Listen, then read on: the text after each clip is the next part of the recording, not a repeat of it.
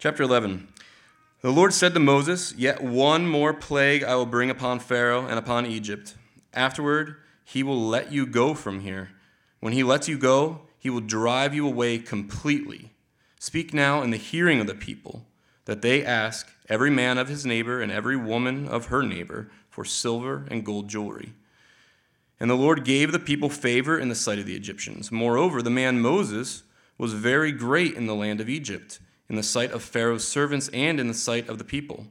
So Moses said, "Thus says the Lord, about midnight I will go out in the midst of Egypt, and every firstborn in the land of Egypt shall die, from the firstborn of Pharaoh who sits on his throne, even to the firstborn of the slave girl who is behind the handmill, and all the firstborn of the cattle.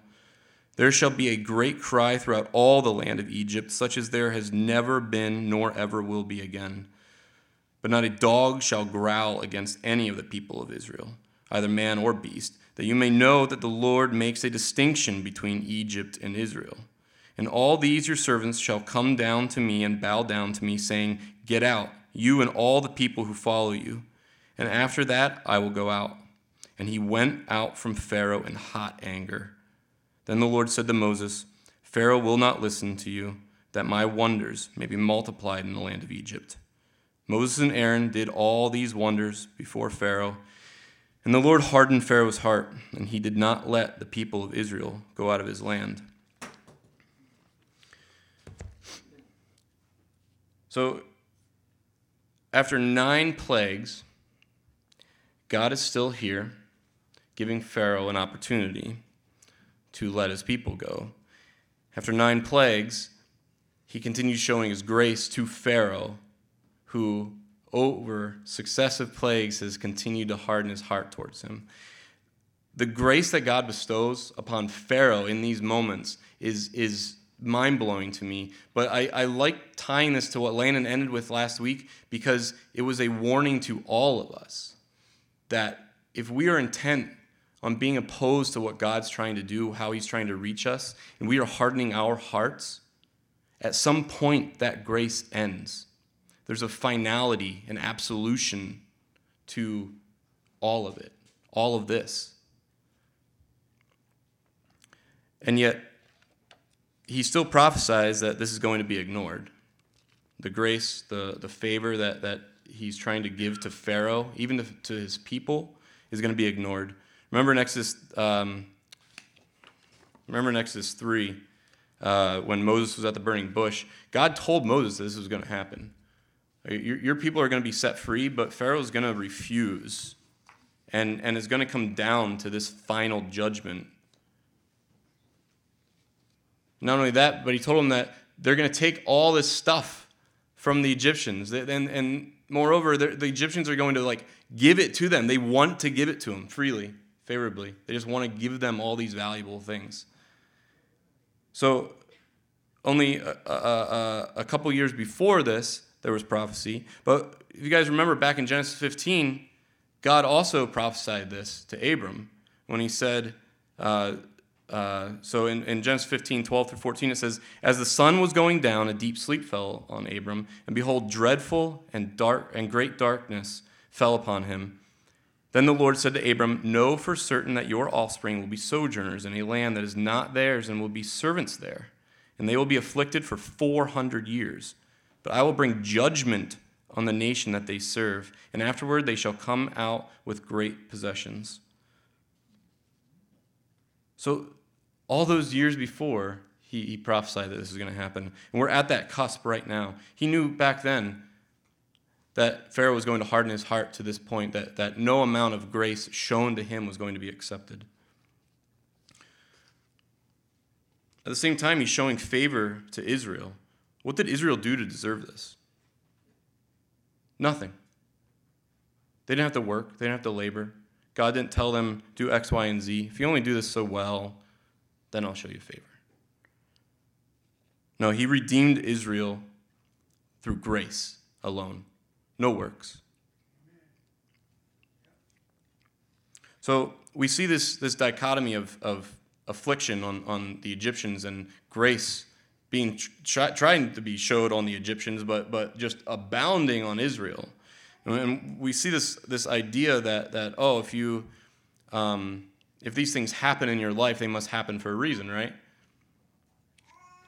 But sometimes we miss that reasoning, because I I I lived a good chunk of my life, like I said before, as a hypocrite, and and a horrible sinner, before I realized the grace that God was trying to show to me. So I guess my proposal on this is that whether they're blessings or whether they're afflictions in your life, the point is that God is trying to bestow his grace upon you, just like he tried to do with Pharaoh over ten plagues. He could have at any moment struck Pharaoh down. He had every right to. He was disobedient. He was a sinner. He deserved hell. He could have just struck him down, and he didn't. At any point, he could have given up on Israel and moved on, chosen somebody else, and he didn't. He chose them for a reason. Some say that the plagues lasted uh, anywhere from forty days to twelve months. I don't know how long they lasted. We only have like little snippets of how long each plague lasts. Like the first one lasted seven days, it says. After that, it's kind of up in the air. But But think of think of all these things that they were going through over and over and over again, the annoyance and the calamity and the destruction, and and yet they lived through all this and they didn't give God the praise that he wanted. And that leads me to my point. All these wonders and signs that he bestows on Israel and he bestows on us right now, like I think of like the book of Acts with all these these blessings and the healings and the the the the lame walking and, and the sick being healed, the demon-possessed being cast out and freed, as well as all the afflictions in our lives, all the hardship that we face. It comes back to his grace. And the point is that God is glorified in it.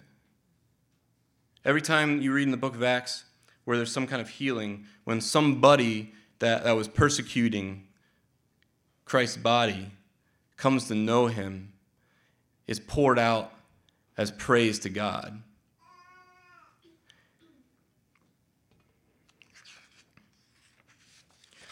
So regardless of whether we are afflicted or we are blessed, if we lose sight of what the point is, that God is to be glorified and praised above all else, regardless of, ever, of whether we're going through very hard things or whether we are just being poured out upon in his loving mercy and grace, he deserves praise. And through all of this, especially in the, in the plague story and, and culminating in, in the firstborn dying, that's a huge thing in Egypt, especially for, for a kingship, for a kingdom. The firstborn dying was a huge deal. So regardless of, of any of that, if we're not turning it back to him for praise, we're failing. And this is this is proof of, of Romans eight twenty-eight, right? Because we know that that God works all things together for the good of those who love him and are called according to his purpose. All things. All the afflictions, all the hard things, but all the really good things too. All of it. God's heart was after the people of, of Egypt too, not just Israel. We'll get to that a little bit. So we have a choice here between hard and soft. I like soft-boiled eggs, by the way. That just came to my mind. um... But we have a choice between hard and soft when it comes to our heart, right? I heard uh, Adrian Rogers um, give a, a tell a story fairly recently. I mean, he's been with Jesus for a while, but listened to him on the radio, and um, he said that there was a, a preacher, and uh, there was a gentleman, that, a young man that kept coming to his church, and this guy would recognize this man uh, over and over again. And he used to sit up way up high on the balcony, and he said he never talked with him at all. And uh, he, uh, the preacher did a, an altar call one day, and he could tell that there was conviction in this man. He could he could see the tears streaming down his face. He could see that that there was like an eagerness there.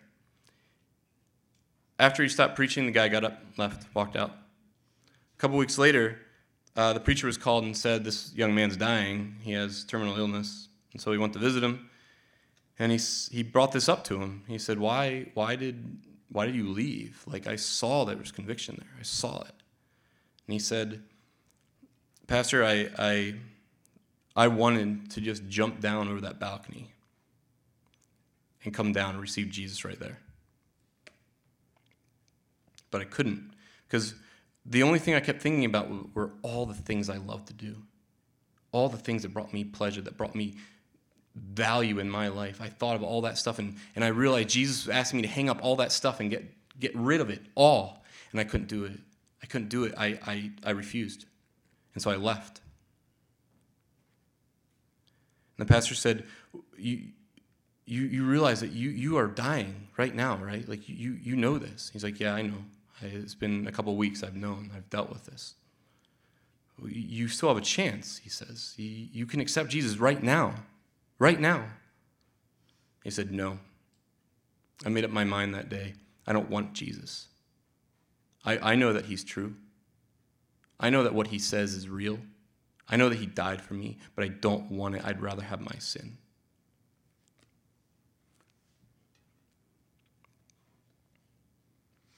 Even the fear of death isn't enough for some people. Even the fear of final judgment isn't enough for some people. When we get into the hardness of heart, we have our hearts made of stone, and we don't want to get rid of it for whatever reason. But this, this warning is, is for everybody, whether you know Jesus now or maybe you don't. But we have a choice to harden or soften our hearts. It says that, that God gives us, takes our heart of stone, Ezekiel says this, takes our heart of stone and replaces it with a heart of flesh. When that conviction overcomes you, you turn to the Lord and you allow him to have his work, however painful it is, whatever affliction that you, you may be going through, whatever blessings he's given you, you turn to him. All these other things in chapter eleven, we're going to get to later, because God likes to repeat himself sometimes. All right. Let's go to chapter twelve. We're going to, so these, there's like five sections that I'm doing here, guys, okay?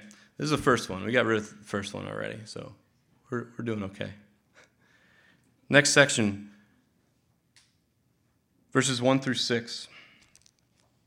This is what I like to call new life. The Lord said to Moses and Aaron in the land of Egypt, this month shall be for you the beginning of months. It shall be the first month of the year for you. Tell all the congregation of Israel that on the tenth day of this month, every man shall take a lamb according to their father's houses, a lamb for a household.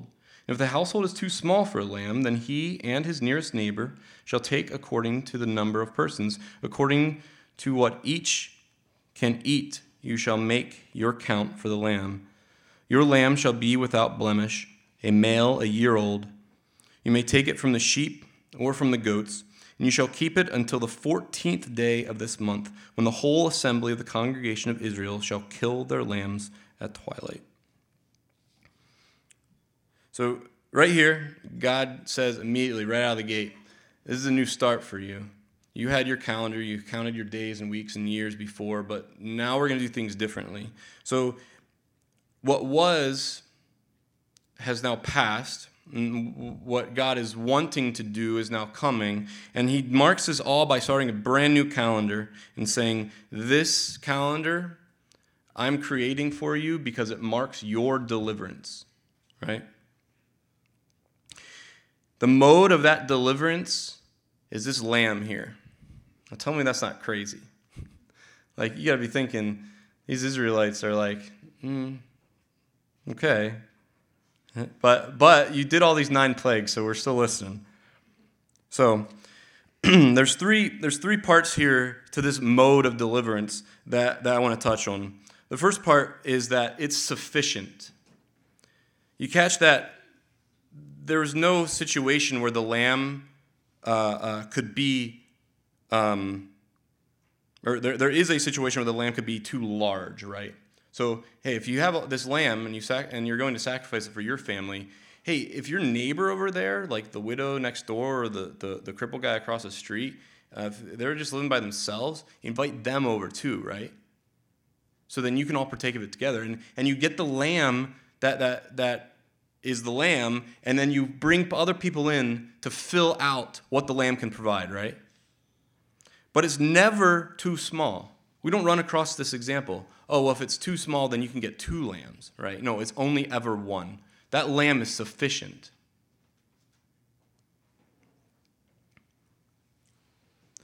It's also innocent. It's in the first year, a yearling, right? So you think this little baby lamb, like we have a puppy at home right now. It's like fourteen weeks, I think. Yep, fourteen weeks. That's a small animal. And you're trying to envision what it looks like when it's older. When you have a little baby thing, it's like, oh, it's so cute. So so it's small. It's innocent. You think of a, a, a child. It's small, innocent. It's done nothing, right? But not only that, it's free of defect. There's no corruption in it. It doesn't have a, it doesn't have three legs. It doesn't have one eye. It doesn't, like, it, it is a perfect, complete specimen of what that lamb should be.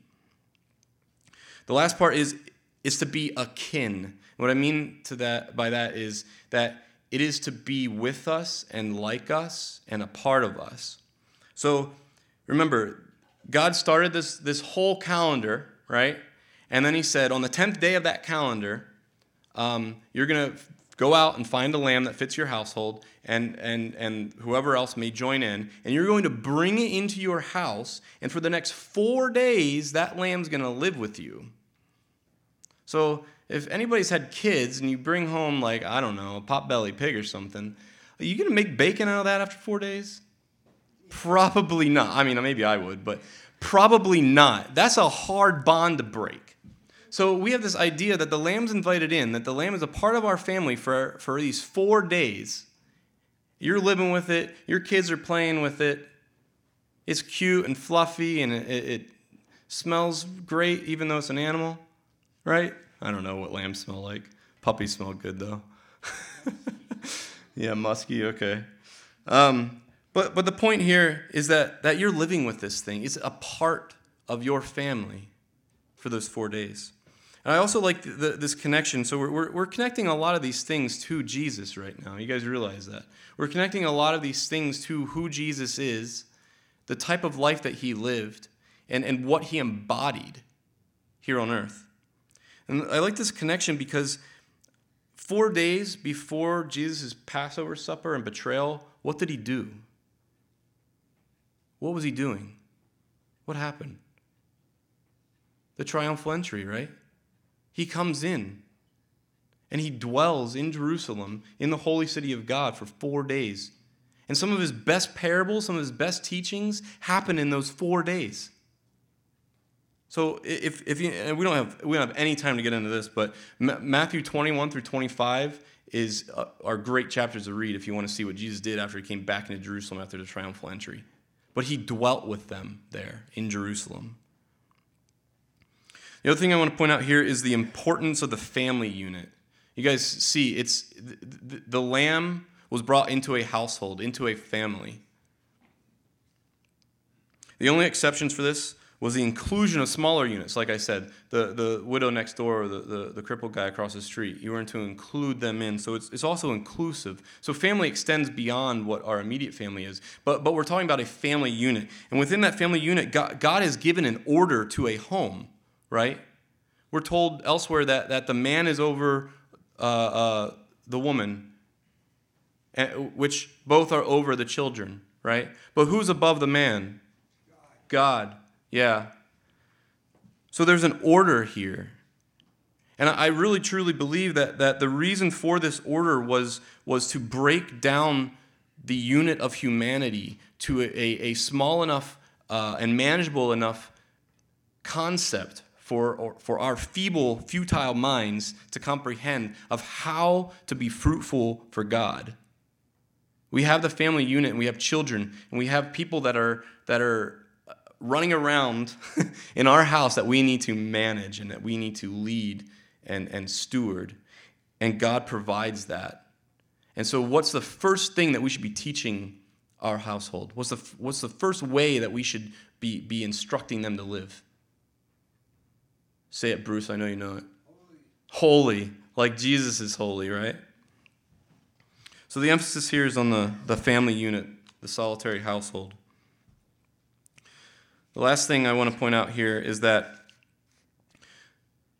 the lamb How many lambs are there that's being slaughtered? One per household. One per household, right? But if you read the text, and if my my study indicates that after it says that each household will take a lamb, every time it refers to the lamb, it refers to it in the singular. That's grammatically incorrect. Shouldn't we be saying, y'all will take all your lambs and do this? No. We sh- we should be saying that if we want to abide by by grammatical sense, but that's not the point here. The point here is that this is corporately separate. The lamb that's in each one of our houses is being used in a corporate sense, signifying the, the oneness of the, what the sacrifice means. So there's no plurality in, in this scripture. And in fact, the E S V here is, is a little misleading in verse six, because it says that uh, the whole assembly of the congregation of Israel shall kill their lambs at twilight. But the word lambs isn't actually in the Hebrew. The E S V translates it this way to, to bring some clarity to what they're talking about, because when you're not speaking grammatically correct, it's hard to keep things straight sometimes. And so the E S V takes liberty there to say you're going to kill the lambs instead of it, which I think is what the N K J V says. So it is always singular. It's talking about one thing. Again, the, the slaughter of the lamb was to be corporately separate. All right, let's move on. We're flying, guys. This is great.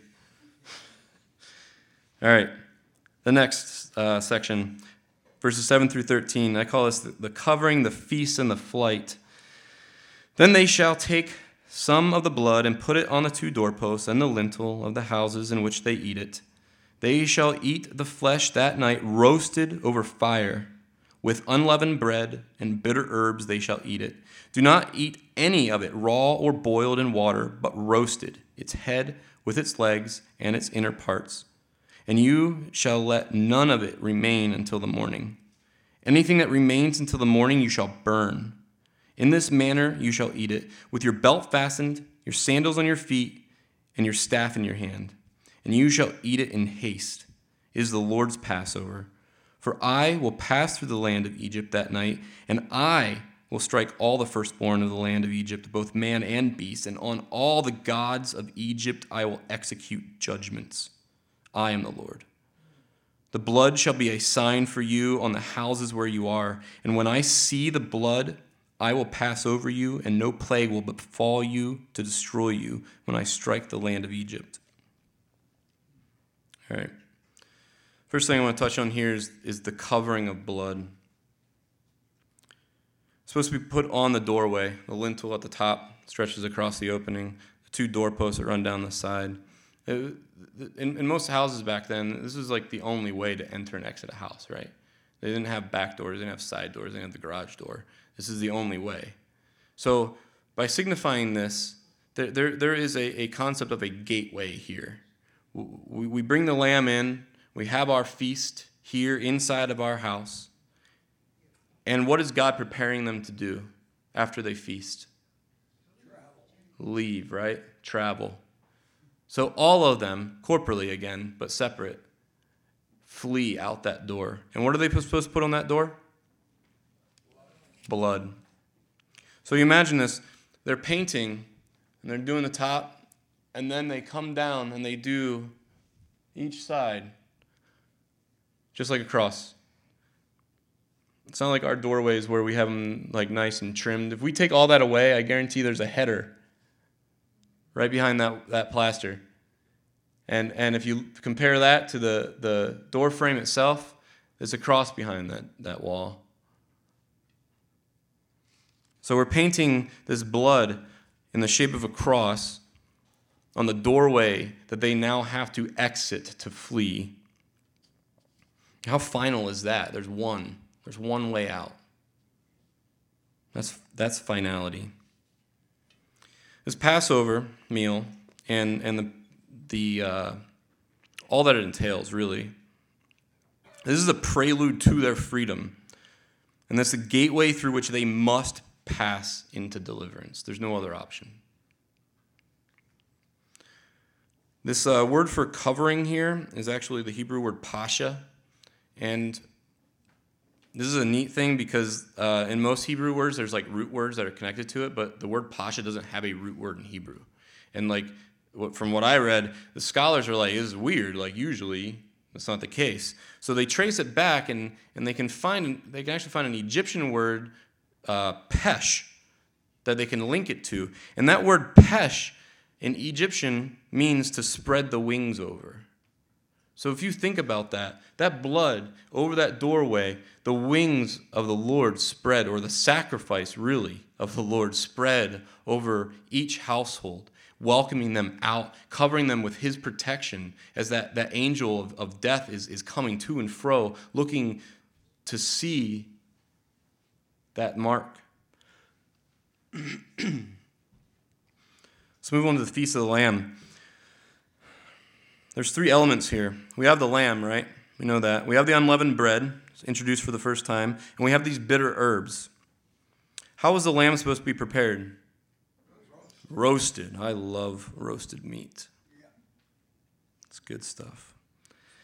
That roasting, that over fire, over flame, that's judgment, folks. Jesus bore the full wrath of God on the cross. All the judgment that's meant for us. And we're covered when he has our wings spread over us and we allow him to show grace to us through that, through his son, through his sacrifice. That judgment, that wrath, it passes over us. It's not meant for us anymore. The unleavened bread, no, there's no yeast in that bread. It's flat and hard probably. You guys ever, ever eat that? We had some. We had some here for Passover meal um, a couple months ago.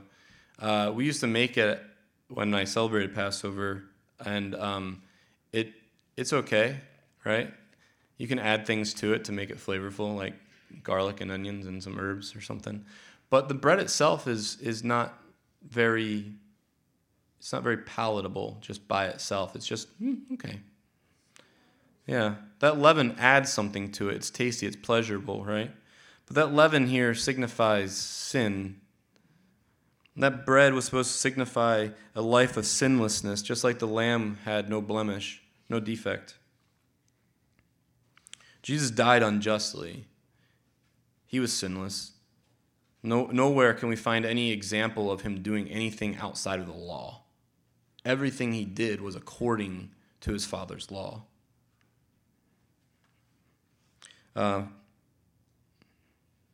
First Corinthians five says that um, we should cleanse out the old leaven, that you may be a new lump of dough, Paul's saying, as you really are unleavened.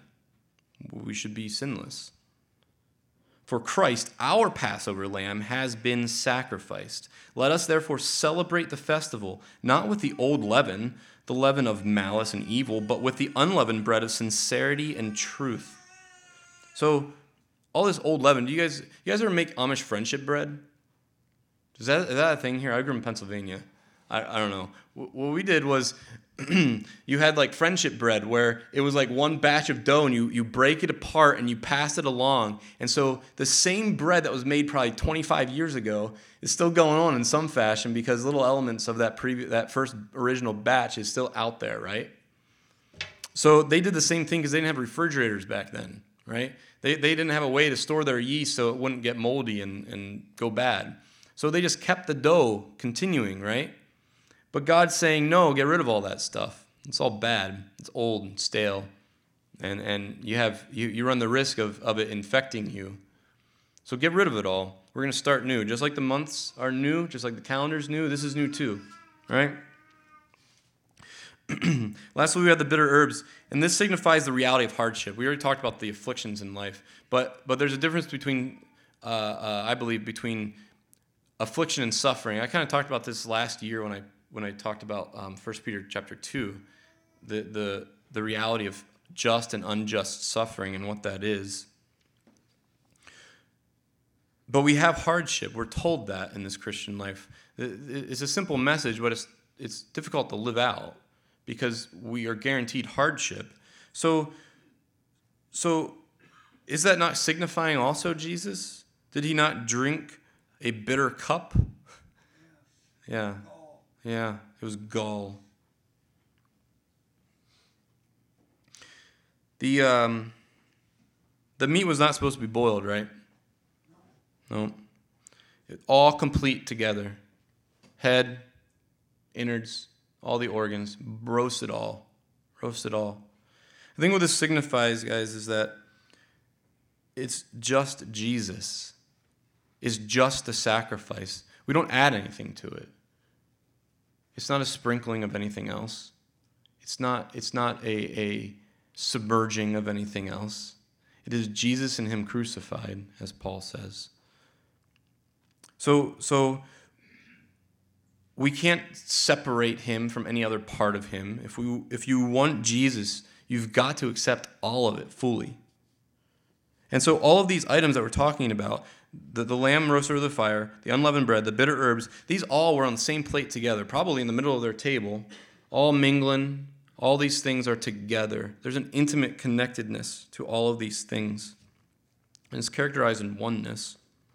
Spurgeon has a quote about this, too. It says, the Passover lamb was not killed in order to be looked at only.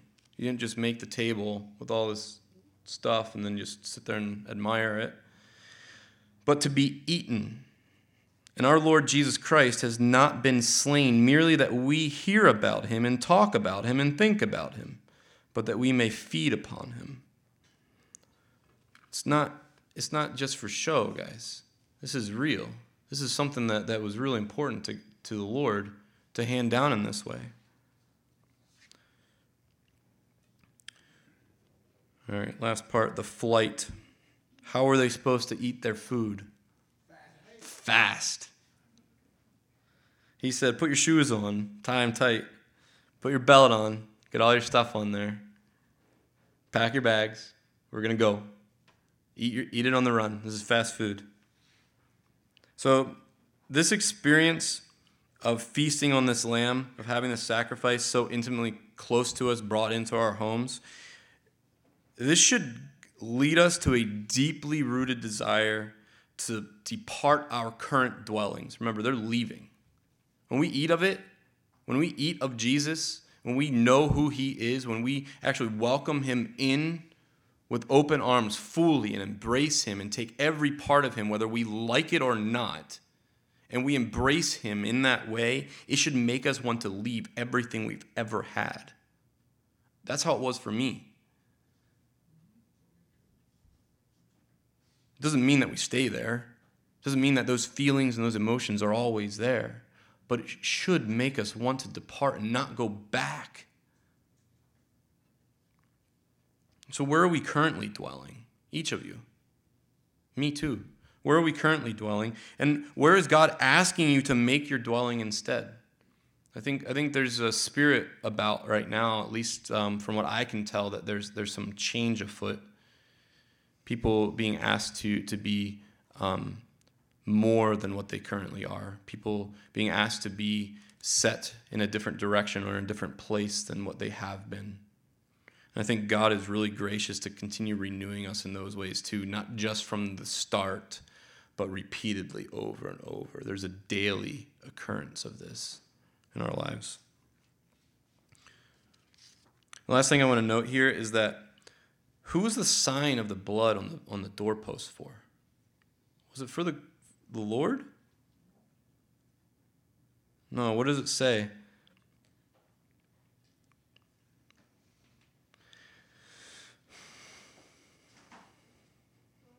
Sorry, I lost my place.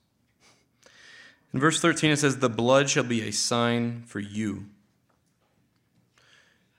You, you remember that they've already gone through nine plagues. Who did the nine plagues affect? Everybody. They affected everybody, but who were they actually affecting? The Egyptians. The Egyptians. Yep, good job, Lennon. The Egyptians were the ones being affected. Israel had to live through it, right? But they weren't actually in it. They weren't, they weren't suffering the effects of it. So why does God now need a sign for himself who to pass over? He doesn't need that. All he wants to do is see the works of their faith in him. Because we know that, that his word says that any house that doesn't have that on it, I know you're not of me. I know you, I know that you don't want true deliverance. I know that, that you would rather exist in all the calamities and all the afflictions that I just put into this world of yours because you want those things more. He's testing their faith. But that, that blood was a sign for Israel. Just like the blood on that cross that we are washed in is a sign for us of our redemption. He merely looks on it for proof of their faithfulness to him. There's no sign required before until now. And this again speaks to the finality and absolution of the final judgment. It's this is it. This is what it all comes down to. fifteen minutes, I'm on a roll. All right, let's move on. This is the real meat of it, the memorial. Verses fourteen through twenty-eight. This day shall be for you a memorial day, and you shall keep it as a feast to the Lord throughout your generations. As a statute forever, you shall keep it as a feast. Seven days you shall eat unleavened bread. On the first day you shall remove leaven out of your houses. For if anyone eats what is leavened, from the first day until the seventh day, that person shall be cut off from Israel. On the first day you shall hold a holy assembly, and on the seventh day a holy assembly. No work shall be done on those days, but what everyone needs to eat, that alone may be prepared by you. And you shall observe the feast of unleavened bread, for on this day, this very day, I brought your hosts out of the land of Egypt. Therefore you shall observe this day throughout your generations as a statute forever. In the first month, from the fourteenth day of the month at evening, you shall eat unleavened bread until the twenty-first day of the month at evening. For seven days, no leaven is to be found in your houses. If anyone eats what is leavened, that person will be cut off from the congregation of Israel. Whether he is a sojourner or a native of the land, you shall eat nothing leavened. In all your dwelling places you shall eat unleavened bread. All right, we get it.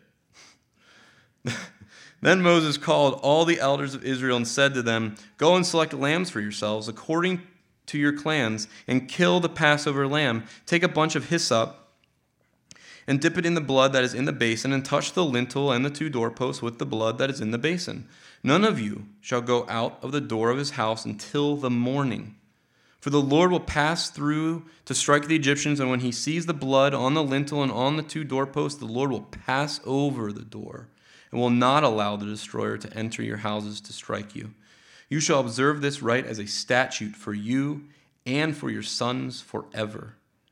And when you come to the land that the Lord will give you, as he has promised, you shall keep this service. And when your children say to you, 'What do you mean by this service?' you shall say, 'It is the sacrifice of the Lord's Passover, for he passed over the houses of the people of Israel in Egypt when he struck the Egyptians, but spared our houses.' And the people bowed their heads and worshipped. Then the people of Israel went and did so, as the Lord had commanded Moses and Aaron, so they did." What are they supposed to get rid of first? Eleven. Eleven. We already said that this is this is sin, right? This is indicative of sin. The consequence of this, simply, you're going to get cut off, right? And this is very akin to what Jesus told us that we should do when we see a a, uh, a brother or a sister in sin within the church, right? That this is the the, the eventual leading uh, or, or finality of it. You're supposed to approach them one-on-one, reason with them, bring bring the word of the Lord to them. You're supposed to then, if they don't listen, bring in another person to reason before the Lord. And if that doesn't work, you should bring the whole congregation to them, right? And if that doesn't work, cut off. The, the reason for that is because Jesus is saying the grace is shown over, over, over again. It's clear they want their sin. They don't want deliverance. That's the same thing here. The, the unleavened bread is to be all they eat. All they eat for seven days. It's just a fire in the building. I think we're okay, dude.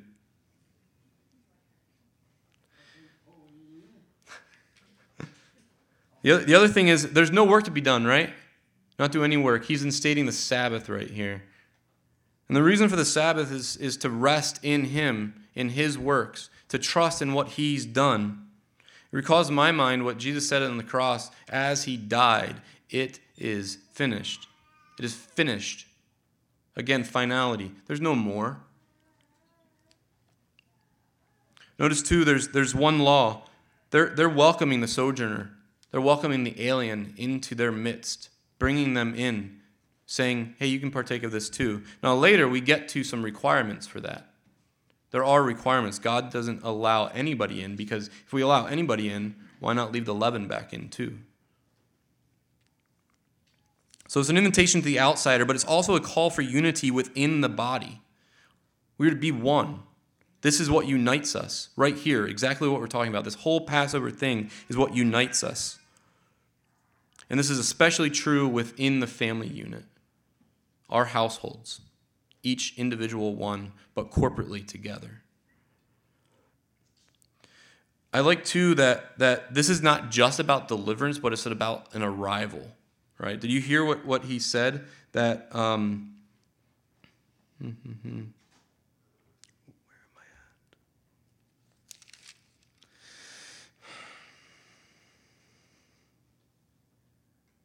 I lost my spot, but that's okay. He mentions the promised land, doesn't he? It's not just about them getting out of Egypt. It's about what he's calling them into. So God was preparing Israel for real, actual deliverance in the Passover process, but he was also preparing them to arrive in what he was preparing. Way back when, when we read in Genesis fifteen earlier of, of the promise to Abram, and he says, I'm going to bring you guys back into the same land that you're in right now, Abram. You're going to come back in here, and you're going to you're going to inherit all of this. So he's calling them into an inheritance here. Again, this is the first time in, in this whole uh, uh, Passover story Um, all, through all the plagues that he references this. Before, up until now, it was always, well, I want you to go out from Egypt. You know, petition Pharaoh to let you guys go out of Egypt all together to worship me for three days, right? But now God's like, hey, by the way, you guys might be going out to worship for three days, but you're going to go over to Canaan and, and get your inheritance too. How cool is that? What we think is just this simple little thing that he's asking us to do is really this huge thing that he's giving us as a an amazing blessing. Next thing I want to take note of is, is the observance. Who, who are the ones for later generations that are going to be asking about this thing that they do?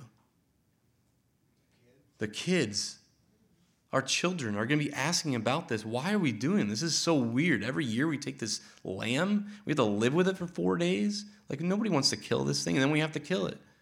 And then we put this blood on our doorway? What is this? This is, uh, this is crazy.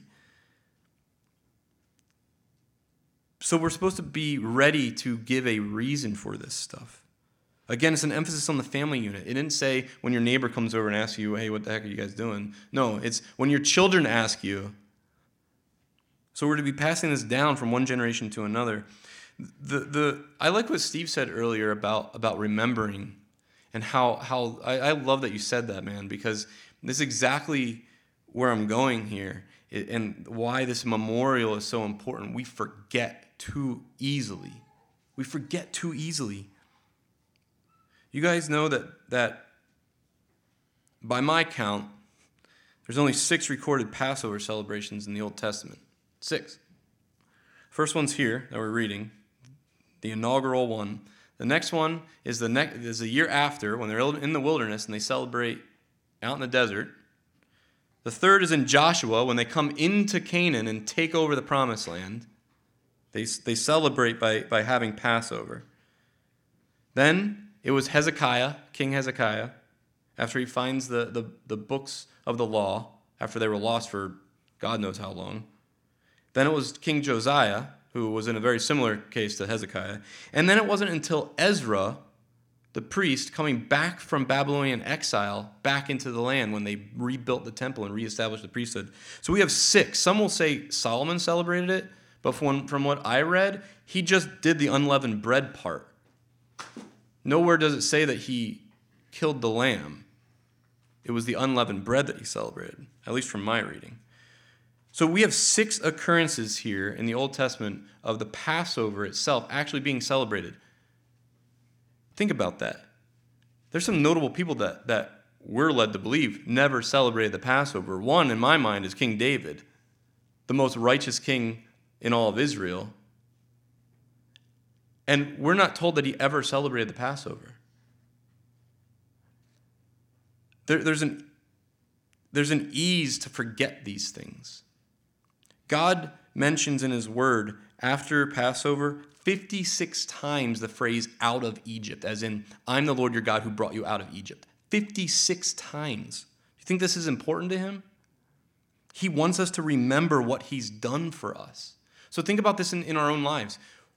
We each were living a sinful life apart from God, destined to hell for all eternity, the final absolute judgment.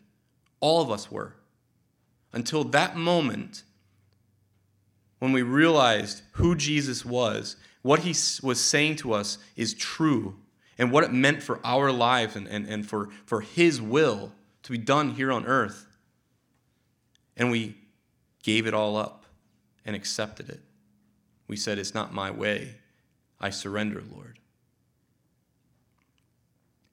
So what are we telling our children, our families, about our own faith? About what the Lord has dragged us out of? Where he's set us now? And how are we telling them? The words we use are really important. Not only that, how are we reminding ourselves of what God's done for us? Because it's easy to, to just say to other people sometimes, but it's really easy to forget ourselves. Like when we wake up in the morning, even if we're in God's word every single morning, I know for me, it's hard to remember what he pulled me out of. I forget. My mind is feeble. It's weak.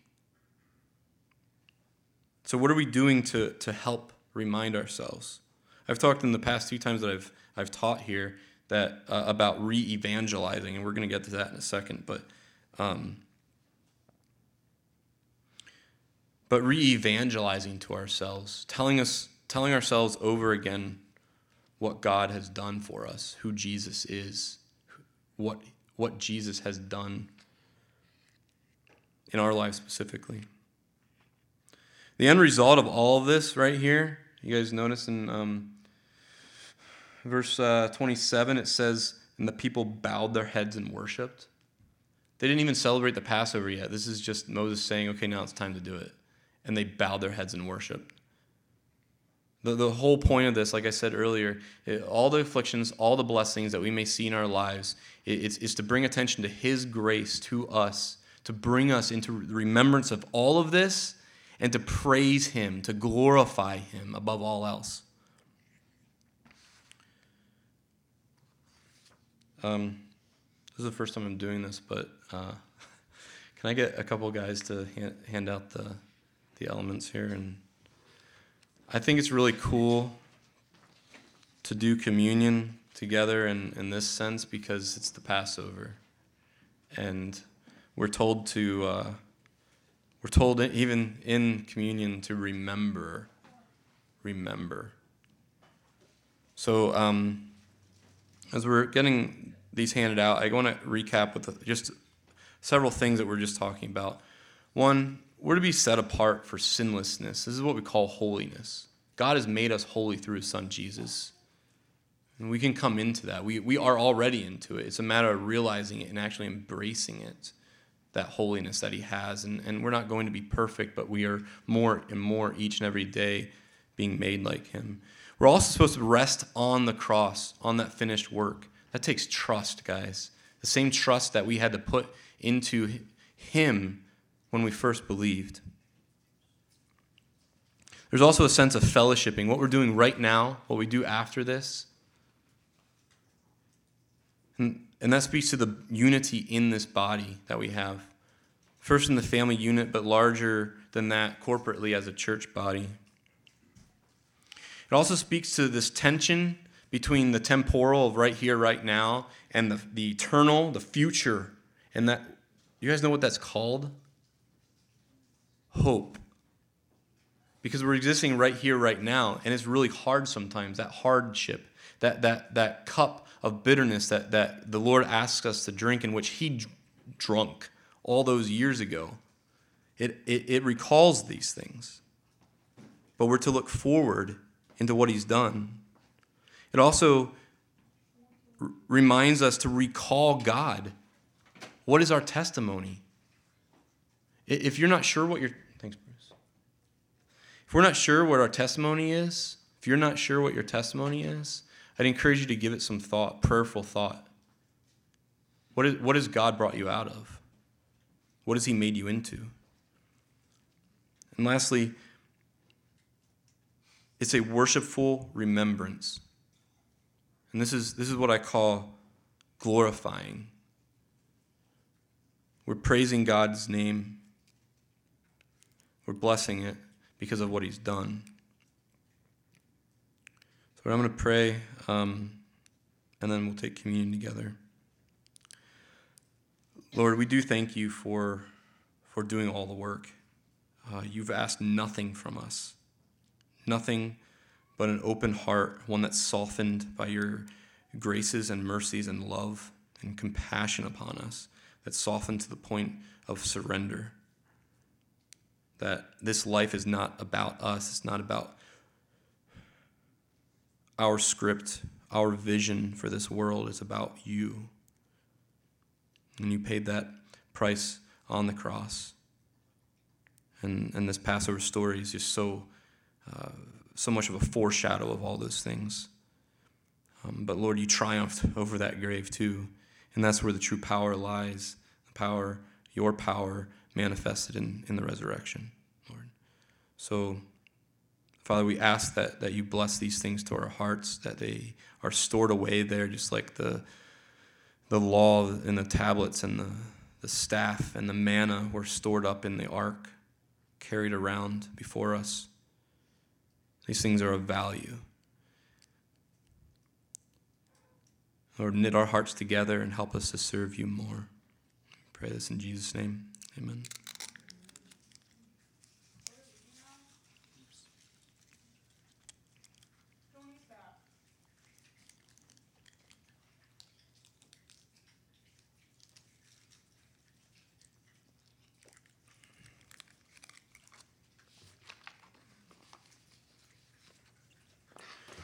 Last part, guys.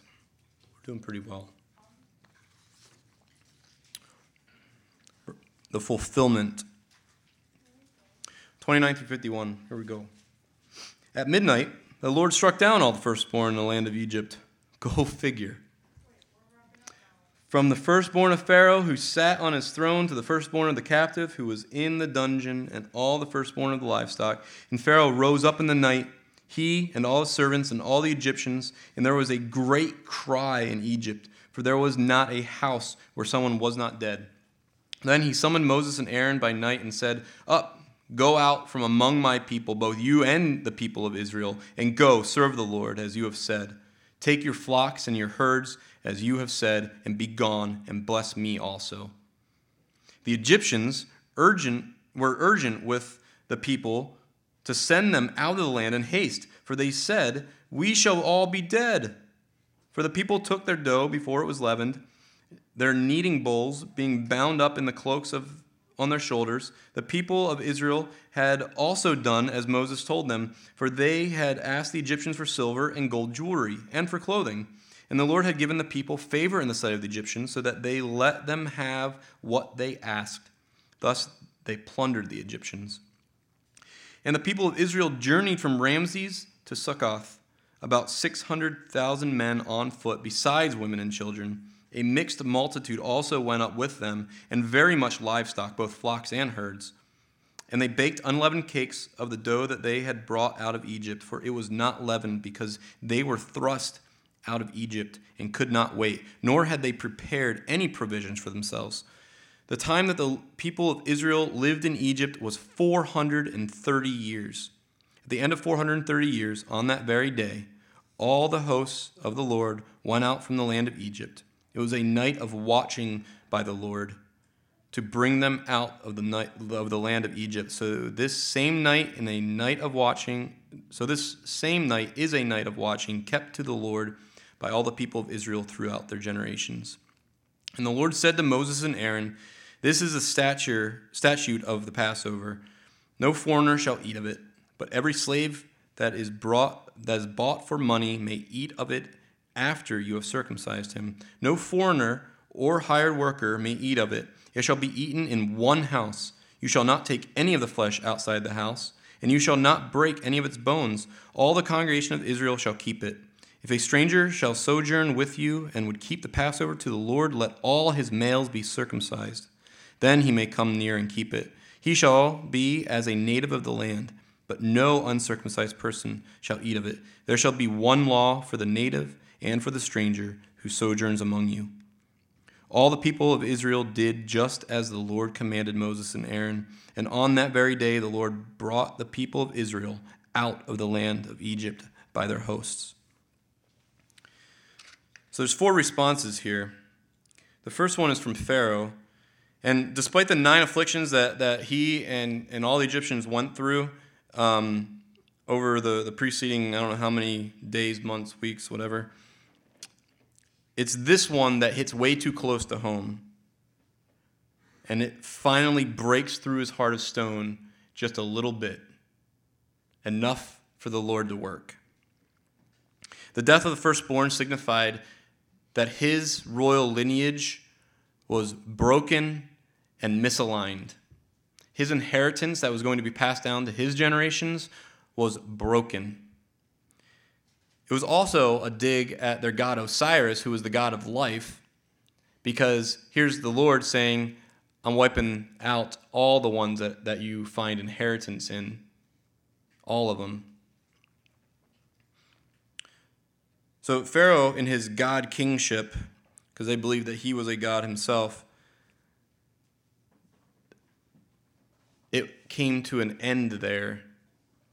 I'm sure that he had other sons that, that the, the kingship passed to, but this one was supposed to be his chosen one. That's the one that all of his stuff was going to go to, including his, his authority. And note here, too, that Pharaoh agrees exactly to what God was originally asking for the whole time. Before it was, oh, go and do this part of it, or go and do that part of it. But now he says, go and do all of it. Not only that, but I'm commanding you to go. I'm not just letting you, oh yeah, in my niceties, I'm going to let you go. No, I'm commanding you, get out. I don't want you here anymore. And bless me too, because this is horrible. The next is Egypt's response. They did this in fear. And they commanded them, them to leave too. They said, get out. We, we might be dead too if you stay here any longer. So they're finally afraid of death. But notice Israel and Moses are still favorable in their sight because they gave them all these things. And and some people will say, oh, this is like Israel, like they, they stole from the Egyptians. They didn't steal anything. They went and they asked. And it was freely given. And if you get to the Hebrew word here uh, uh, for, for what was going on, it conveys a sense of gifting. The Egyptians actually liked the Israelites in this moment, despite all that was happening, and they gave them their most precious possessions. So they plundered Egypt in that way. And, and if you think about it, in a way, it's it's back payment for all those, those uh, uh, years of slavery that, that they were put through. It was back payment. The third response is Israel's, right? So at this time, it says that it says here that we know that there were at least six hundred thousand able-bodied men, right? These are like fighting guys that could have taken up arms if they absolutely needed to. But that doesn't count the women and children. That doesn't count the elderly. That doesn't count this, and we'll get into this, this, this mixed multitude. It doesn't count that. It's only six hundred thousand able-bodied men. So the, uh, a really conservative estimate that I read about said there's probably close to like five million people. And if you remember in, in Exodus one, it said that the people of, of Egypt were afraid of them. They were fearful of Israel because they were in bondage, and they're like, hey, we better like be nice to them because, or, or do something about this problem, because what if they go to another country and they say, hey, we don't like our slavery anymore, and that nation comes against us, Egypt, and tries to free the Israelites? What if that were to happen? It would be horrible, so we better do something. Put the hammer down on these guys. So they were fearful because they were outnumbered. There were more Israelites dwelling in the land of Egypt than there were Egyptians. That's terrifying if you're an Egyptian. Over the four hundred thirty-one years from the time that they went into Egypt to the time that they went out, and then in Numbers when they did the census, if you if you factor about five million people that were coming out, that was that was an annual growth rate of two point five percent about, which is a heck of a lot higher than what we see here uh, in our country even.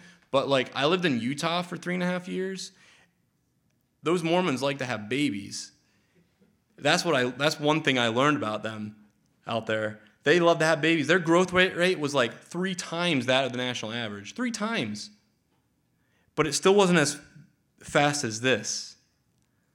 This was about double what you, the Utahns are going through right now. So think about that. But four hundred thirty years, this is a long time, right? Like you could get to a, a few million people in that amount of time. So this is a huge number that's that's exiting en masse. But we have this, this weird thing here, the mixed multitude. And in Hebrew, it's Erev Rav. And literally it means great rabble. So these are the same people that's referred to in Numbers eleven um, when it, when um, they were clamoring for meat in the desert after eating manna for how long? They're, they're clamoring for meat. These are the people that incited that whole thing. So so I find that really interesting because they were supposed to have the meat during the Passover. And for the next forty years, they're supposed to be given the daily bread. Why didn't they, why didn't they remember the meat of the Passover? It's also in Deuteronomy twenty-nine, after forty years of the desert, they're still there. The rabble's still there. And uh, in Leviticus, speaking of like, uh, remember in Leviticus, I don't know how many times people read Leviticus, but um, the, the cloth and you get mold in it and stuff, and it tells you what to do about that process, that infection, that corruption. And this warp and woof, I don't really know. I'm I'm like learning this stuff as I go too. The warp and woof of the fabric, like you have the, the warp that's like these straight threads, but then you have the woof that zigzags back and forth. The woof, the word there, is the same Erev Rav. Isn't that crazy? So there's this thing that goes in and out to weave them together, but it's foundational, right? Clearly, the there are some Egyptians or maybe other nationalities that, that did exactly what God told the Israelites to do, and they put their faith in the Lord, and they came out with them because they're still there after forty years. And in Nehemiah thirteen, they're still there after the exile. They come. Some of the Babylonians were welcomed into Israel after that time. So, so there's this, again, this sense of welcoming the outsider, welcome them in.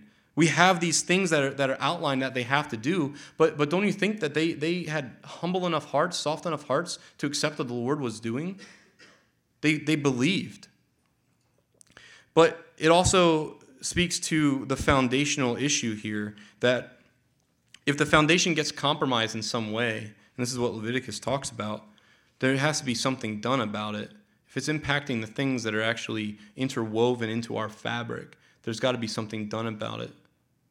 So beware as, as things from the outside, just like that leaven, can infect us. The other thing is they were told to keep that, that they keep a vigil, a night watch every Passover. And what that comes to mind is when Jesus in Matthew twenty-six, when he goes into the garden and he's praying all night long before he's betrayed and crucified, and he brings the disciples with him. And what, the disciple, what does he tell the disciples? Stay up, keep watch. And what do they end up doing? Sleeping. Three times he catches them sleeping. They're sleeping on the watch. So the Passover is supposed to be observed. It's not supposed to be forgotten. So we have this, this whole people and this multitude with them coming, mixed multitude coming. You guys remember when they went into Egypt, there were only seventy-five in Jacob's household. And now there's there there might be millions, millions and millions of people coming out. They went into Egypt as a family, and this is the, the real transformational thing here. They went into Egypt as a family, but this is now a nation. A people group. Do you see the transformative work of, of Jesus here? This is the same thing that he wants for each of us. To, to, to go from something small and simple and to make it into that oak of righteousness by the waters of life. The last thing here is God's response, and this is where we're going to end. God's response. He reminds us of a few things here. The first is there's a distinction in our purity in verses forty-three to forty-five.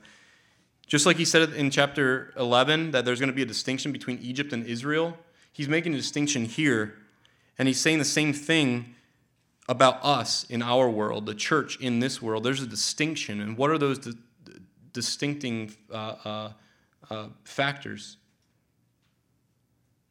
The things that we talked about before, holiness. We're called into that. We're called into to a life of righteousness. We're called into a life of abiding in his spirit, of trusting in him, of, of being in fellowship with, with one another, of, of acting like Jesus acted, but through his spirit. And these were the things that he was doing for Israel. In verse forty-six, it says that this was the one thing, right? There was nothing else. It's once for all. This is just one sacrifice that was needed. From now on, it's just supposed to be a remembrance. It reminds me of Hebrews ten ten, uh, where, where uh, God says, "And by that we will have we have been sanctified," meaning through Christ's sacrifice, through the offering of the body of Jesus Christ once for all. It doesn't need to be done again. It's over. It is finished. There's finality. Also in Romans six ten, Paul writes, "For the death he died, he died to sin once for all. But the life he lives, he lives to God." That's the same life we're called to, to live for God. It's also unaltered. They weren't supposed to be mixing it with other things. They weren't supposed to be adding anything to it.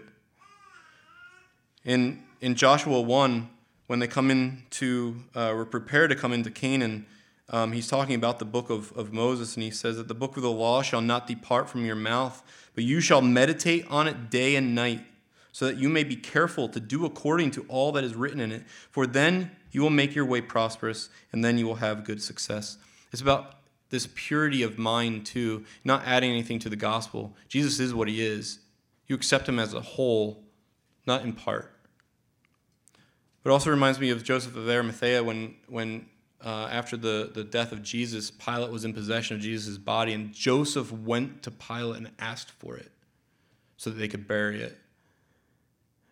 They didn't want it defiled. They didn't want it hidden. They didn't want it uh, put somewhere else where it couldn't be found.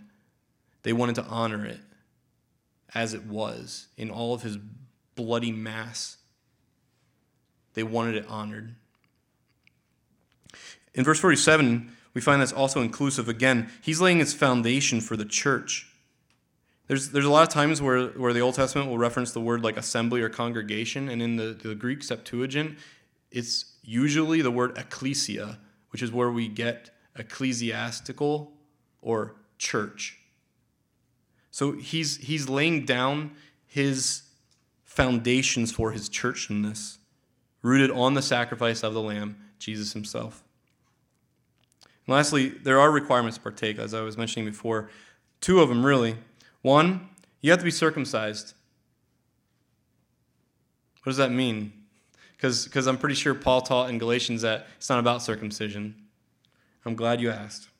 Because in Deuteronomy, which is in the Old Testament, by the way, we want to think of God as all gloom, uh, doom and gloom in the Old Testament, fire and brimstone.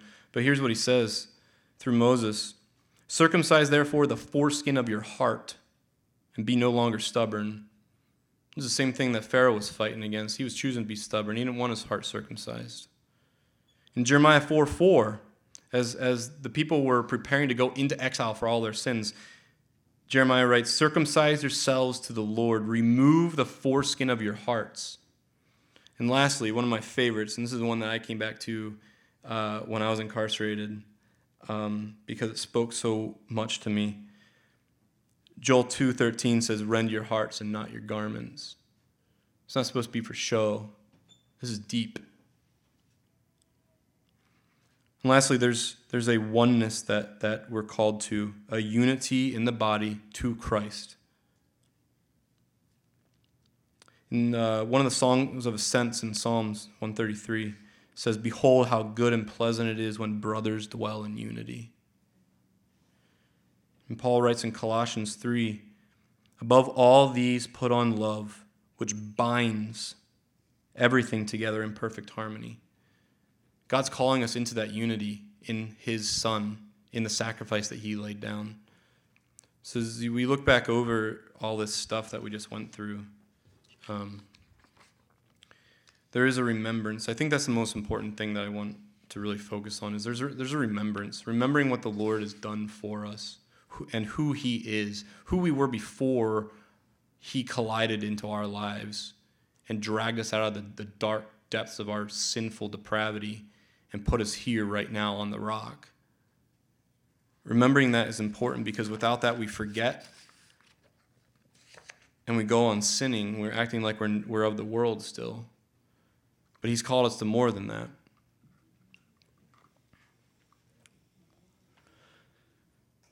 Father, we we just thank you again for uh, your word. It is perfect, and um, it does not return void. And just the interconnectedness of, of Scripture, um, it is breathed out by you, as you state. And uh, Lord, help us to look forward in hope and anticipation of your second coming. But help us to remember our past, not in in uh, not in envy of what we used to have, but in thankfulness for a life that's left behind. Lord, you've welcomed us with open arms into your family. You've called us to new life. You've called us to to honor you and to be holy, because you are holy. So Lord, as we depart here, just uh, store this in our hearts, that we can go forth from here and recall your works to mind, not our own works, Lord, but your works to mind uh, through your grace. And Lord, let it lead to our um, our deeds and our words being honorable to you, being worked for all of your glory, for the goodness of your kingdom, Lord. And we pray this in Jesus' name.